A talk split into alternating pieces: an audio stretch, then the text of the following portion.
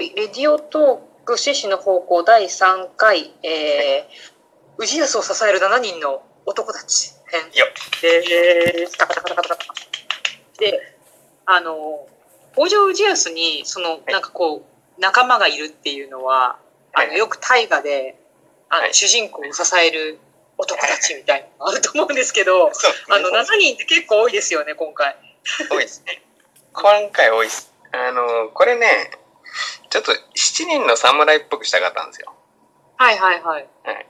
なんだけど、あの、思い入れのあるキャラばっかりになって、結局あの、氏康入れて8人になってしまうっていうことになってしまった白の7人の小人みたいな感じで、8人。そうなっちゃった。実はその、綱重は、もともと今川家の人ってこと？そう、今川家のね、家来だったんですよ、お父さんが。うんうん。なんだけど、ちょっと亡命してきたんだね。うんうん。で、えっ、と、で、その、まあ、子供の頃に亡命してきたんだけど、まあ、その才覚を認められたのと、あと、氏康と同い年かな？ほぼ同い年なのね。はいまあ、その、まあ、なんていうのかな？付き人みたいな感じで、一緒に育っていく中で才能を認められて、北条家の一族に認められたという感じですかね。小沢さんはもういいですね。確実に大河顔ですね。でしょ？いいでしょ大河顔なんですよ。あとね、次に大道寺っていう役で佐々木蔵之介が入ってきてます。はいはいはいはいはい。鎌倉大官って書いてそう。結構、この人もね、有能な人で、もうこの人も、この人の先祖が、その、北条家の初代の北条早雲の時代から付き従ってきた、うん。まあ、なんていうのかな、北条家にとっては、こう、代々の家来みたいなところなんです。で、その中の、まあ、そこの、お当主。って感じですかね。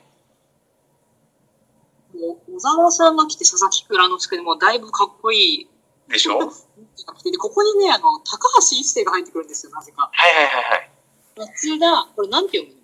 松田則秀ですね。義秀。はい。で、すごい、なんか、高橋一生ところ癖がはいある人だからさ、もうなんか本当に支えてくれるのかな、氏康を支えてくれるのかなっていう私は一番不安があるんですけど。そう思われますよね。はい。思われますよね。あのね、確かにこの松田則秀っていう人は、北条氏康の、まあ、右腕として内政外交でこう活躍したんですが、うん。その次の代、北条氏康が死んだ後、まあ、豊臣秀吉に滅ぼされるじゃないですか。うんうんうん。その時に、この松田則秀っていう人は、豊臣方に通じたっていうふうに言われて、切腹させられるんですよ。裏、裏切り？そう。あ、そう。似合うな。まあ、主導したのはどうやら息子じゃないかっていう、も、とも言われてるんだけど、うん。で、それをもう一人別の息子に見つけられて、親父何やってんの？っつって、腹切んなさいよ！っつって。そう。だからそこ、その、この本編では描かれない、その先のストーリーまで見据えて、うん高橋一生にしたんですよ、松田の。ね、感じがいいですね。いいでしょ？その、氏康の世代には、すごい頑張って右腕やるけど、みたいな、ちょっと将来、暗雲が立ち込めるみたいな。そう。これは、遠山の金さんとかではなく、遠山っていう名前なんですけど。確かにごめん、これね、ちょっと俺の記憶がはっきりしてないんだけど、確かに遠山の金さんの遠い祖先かなんかだった気がするんだよね。違ったかな？なんだかな？この人も、その、氏康のチームなのね。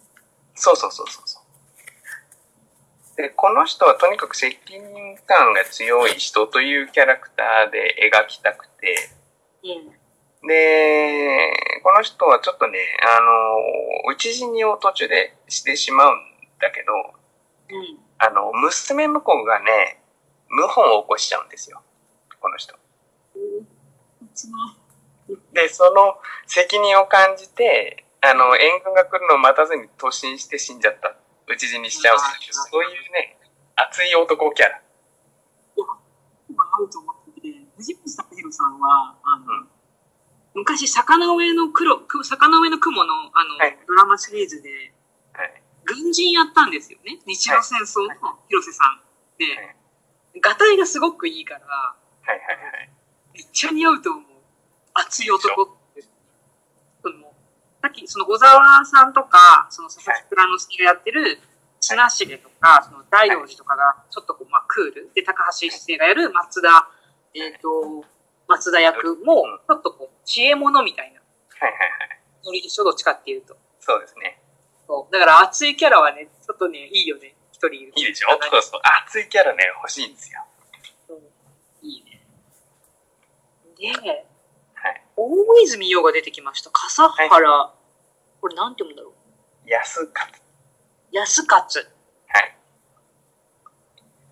で、この人は、えっ、と、北条家の、まあ、重鎮というか、重臣中の重臣の、お人なんですが、でもね、あの、猛将なんだけど、あの、ただのね、その、肉体派というだけではなくて、戦略とかにも長けてたり、あとね、結構ね、先見の明があるっていうか、北条軍に鉄砲を導入するのを推進したりっていうところもあったりして、そういう、ちょっとね、その、猛将でありつつ、軍、あの、頭の方も切れるっていうようなところで、で、その真田丸で、あの、なんだっけ、真田、えー信行かな？ごめん、キャップ。はいはい、やってたね。をやって、で真田信行っていう人も戦が強いんだけど頭も切れるっていう人だったから、なんか同じようなキャラクターですごく大泉洋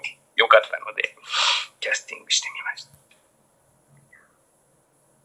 そう、なんかさ、大泉洋さんはずるいんだよね。ギャップがずるいんだよな、こういう役やらせる。秒までも出てたじゃん。そう、出てた出てたね。ずるいんだよ。そうは、ローマ伝は確か土佐藩の役だったから、うんうんうん。好きだ。で、えっ、と、ため、元忠っていう役に大森直が来てますけど。はいはい。でね、このね、ためさんっていう人がね、あんまりよくわかってない人なんですよ。7人の中で。そう、北条の、まあ、ごめん、俺の調査が、あの、不足してるのかわかんないんだけど、亀元忠っていう人がいたのは間違い、なんか、家臣団の、まあ、記録であるんだけど、あんまり詳しいことがよくわかんなくて、うんただ、戦の押し引きに関してはも中随一って言われてる人だったらしいんで、あ傭兵の仕方。そうそうそう。はいだからミステリアスな天才。なんか軍師みたいなポジションでもあるんだけど。ああ。あおな、なんかもあるかもね。ね、私の趣味でもあるのですが、この柳家三田師匠はですね、小田原出身なんですよ。ああ、だから北条の物語だと小田原がはい。あベースだから、そうゆかりの人で入れてきてんだ。そうそうそうそう。で、あと、やっぱこの男臭い、あの、塊の中で、やっぱりあの、なんていうのかな、お笑い担当というか、そういう役割も必要じゃないですか。ドラマの中ね。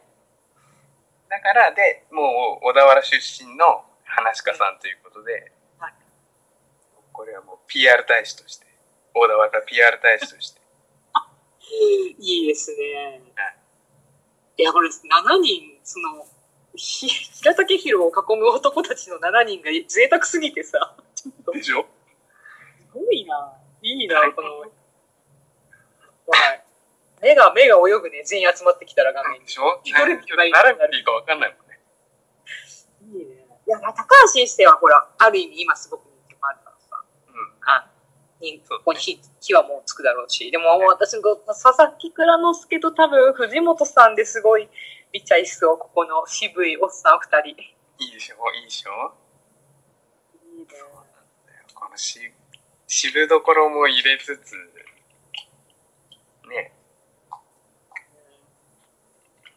大森直もちょっと面白いな。あ、ヒロさんあと30秒なので、はいはいはい。じゃあちょっと7人の友。いや、はいこのキャスティングは私はすごい好きです。ありがとうございます。ありがとうございます。北条家に与えもね。ちょっとこれ実現させるために頑張って NHK にあの、あのそうだね働ききましょう。そうですね小田原市を巻き込んで運動していきましょう。ね。はい。じゃあこんな感じで第3回終わります。はい、ありがとうございます。